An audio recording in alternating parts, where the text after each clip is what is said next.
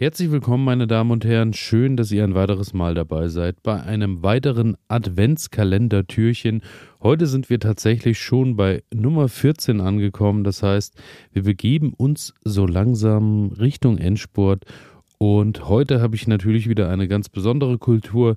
Ich muss sagen, äh, die Kultur an sich ist natürlich schon lange in meinem Garten. Die Kultur ist wahrscheinlich einer der ja am längsten kultivierten Geschichten überhaupt in den Gärten und ist bei euch mit Sicherheit auch zu Hause.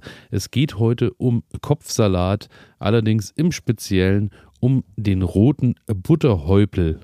Der rote Butterhäupel Häuptel ist äh, in diesem Jahr das erste Mal in meinem Garten gewesen und ähm, ja, ich muss sagen, das Schöne ist, er ist eben ein Kopfsalat, der bereits für den sehr frühen Anbau im Jahr geeignet ist, aber auch äh, für den Überwinterungsanbau.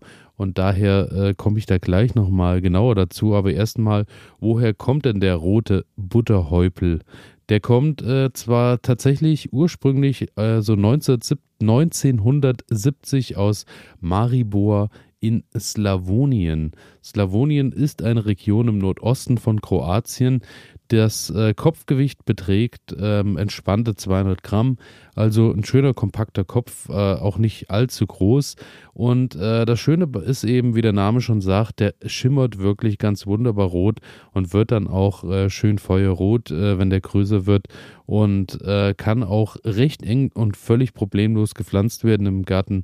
25 mal 25 Zentimeter ist ein Feld, was er benötigt mehr braucht er nicht. Manche pflanzen ihn sogar ein bisschen enger und ähm, ja, machen dann tatsächlich so, finde ich eigentlich eine schöne Idee, die ich da gelesen habe. Habe ich allerdings auch noch nicht probiert. Ähm, sie setzen ihn auf, halt, äh, auf halbem Abstand zueinander.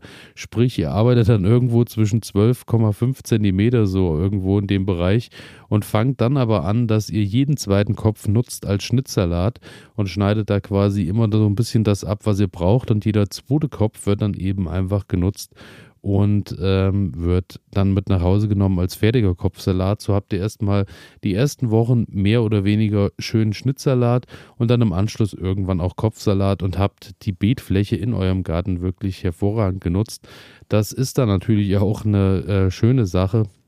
Denn ähm, ja, viele ähm, von uns haben ja nicht äh, immer äh, genügend Platz zur Verfügung, beziehungsweise muss man so ein bisschen schauen, wie man vielleicht auch mit Balkonkästen zurechtkommt oder mit äh, irgendwelchen anderen Kübeln. Und da ist natürlich eine schöne Sache, wenn man hier wirklich äh, mit wenig Aufwand auch am Ende viel Ertrag rausholen kann. Daher, dafür eignet er sich hervorragend. Am Ende ist es auch so, ähm, dass er auf jeden Fall natürlich, wie schon erwähnt, für den Überwinterungsanbau und für den frühen Freilandanbau geeignet ist. Allerdings wäre dann da eher darauf zu achten, wenn ihr wirklich früh dran seid, wenn ihr wirklich auch noch vielen anderen Problemen äh, quasi, ähm, wenn er da äh, vor viele Probleme gestellt wird, genau das ist das, was ich suche, ist es dann tatsächlich so, äh, dass er da auch ein bisschen mehr Platz braucht, beziehungsweise da solltet ihr ihm vielleicht ein bisschen den Platz lassen. Ansonsten äh, bei Überwinterungsanbau Direktsaat ab Ende August kann er an den Bodenpflanzungen ab Mitte Oktober und dann kann der ganz wunderbar überwintern. Bei mir tatsächlich, äh, ich habe das Ganze im Folientunnel probiert, hat ganz gut geklappt, muss allerdings sagen, hatte dann doch ein paar Frostschäden. Ähm, das, was ich jetzt rausgefunden habe, ist, dass er dann wirklich auch im Freiland, Freiland überwintern möchte. Sprich, der will dann wirklich auch ähm, ungeschützt draußen stehen, beziehungsweise wird dann eben in der Regel ähm, häufig geschützt ähm, durch äh, den Schnee, wenn der liegt und der deckt den dann schön ab und dadurch wird es eben nicht ganz so kalt und äh, ansonsten, wenn wirklich richtig harte Nächte ohne Schnee im Raum stehen, dann äh, nützt auf jeden Fall auch ein bisschen was, wenn ihr vielleicht mal ein dünnes Vlies oder ein bisschen Stroh zum Mulchen, zum Abdecken nutzt und dann ähm, ja, sollte das Ganze eigentlich ganz gut funktionieren. Klar, sollte dann über den Winter auch ein bisschen äh, luftig stehen, auch im besten Fall sonnig, wenn die Sonne sich dann mal zeigt und dann ja, kann der eigentlich schön vor sich hin wachsen und äh, dann habt ihr auch nicht so das Problem, dass der vielleicht anfängt und äh, gammelt euch dann irgendwie unter den Händen weg. Denn äh, wenn er dann da zu eng steht, kann es halt wirklich sein, durch die Frostschäden noch hinzu, dass er dann wirklich nur eher lapprig und braun wird, als äh, schön groß und rot. Daher ähm, schaut da ein bisschen ansonsten früh im äh, Freiland bedeutet dann eben auch, dass ihr den schon ab Februar vorziehen könnt und ähm, am besten irgendwie in eine Schale erstmal ähm, aussieht und dann eben vereinzelt und in den Garten bringt im Anschluss. Und das Schöne ist, da das ja eines der ersten oder da der rote Butterhäupel ja einer der ersten Kulturen ist, die ihr so zu Hause vorziehen könnt, braucht man natürlich dafür auch ähm, eine schöne, eine gute Aussaaterde und daher heute natürlich wieder hinter diesem Türchen endlich auch mal wieder ein Gewinn, den ich euch zur Verfügung stellen darf. Diesmal von Floragard. Ähm, ihr könnt oder habt die Möglichkeit, zwei Sack Floragard aromatisch Aussaaterde zu gewinnen.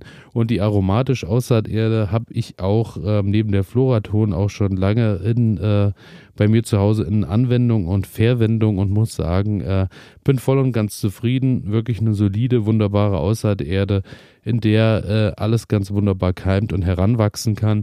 Klar, wenn ihr darin natürlich Salat äh, bis zum Ende auch stehen lassen wollt, müsst ihr dann ein bisschen schauen bei der Aussaaterde, dass ihr da auch mal ein bisschen nachdüngt, denn auch Salat will ab einer gewissen Größe auch ein bisschen Nährstoffe, aber gerade so wie eben schon erwähnt, für die Aussaat in Schälchen, dass ihr das danach ein bisschen vereinzeln könnt, eignet sich natürlich die aromatisch hervorragend daher.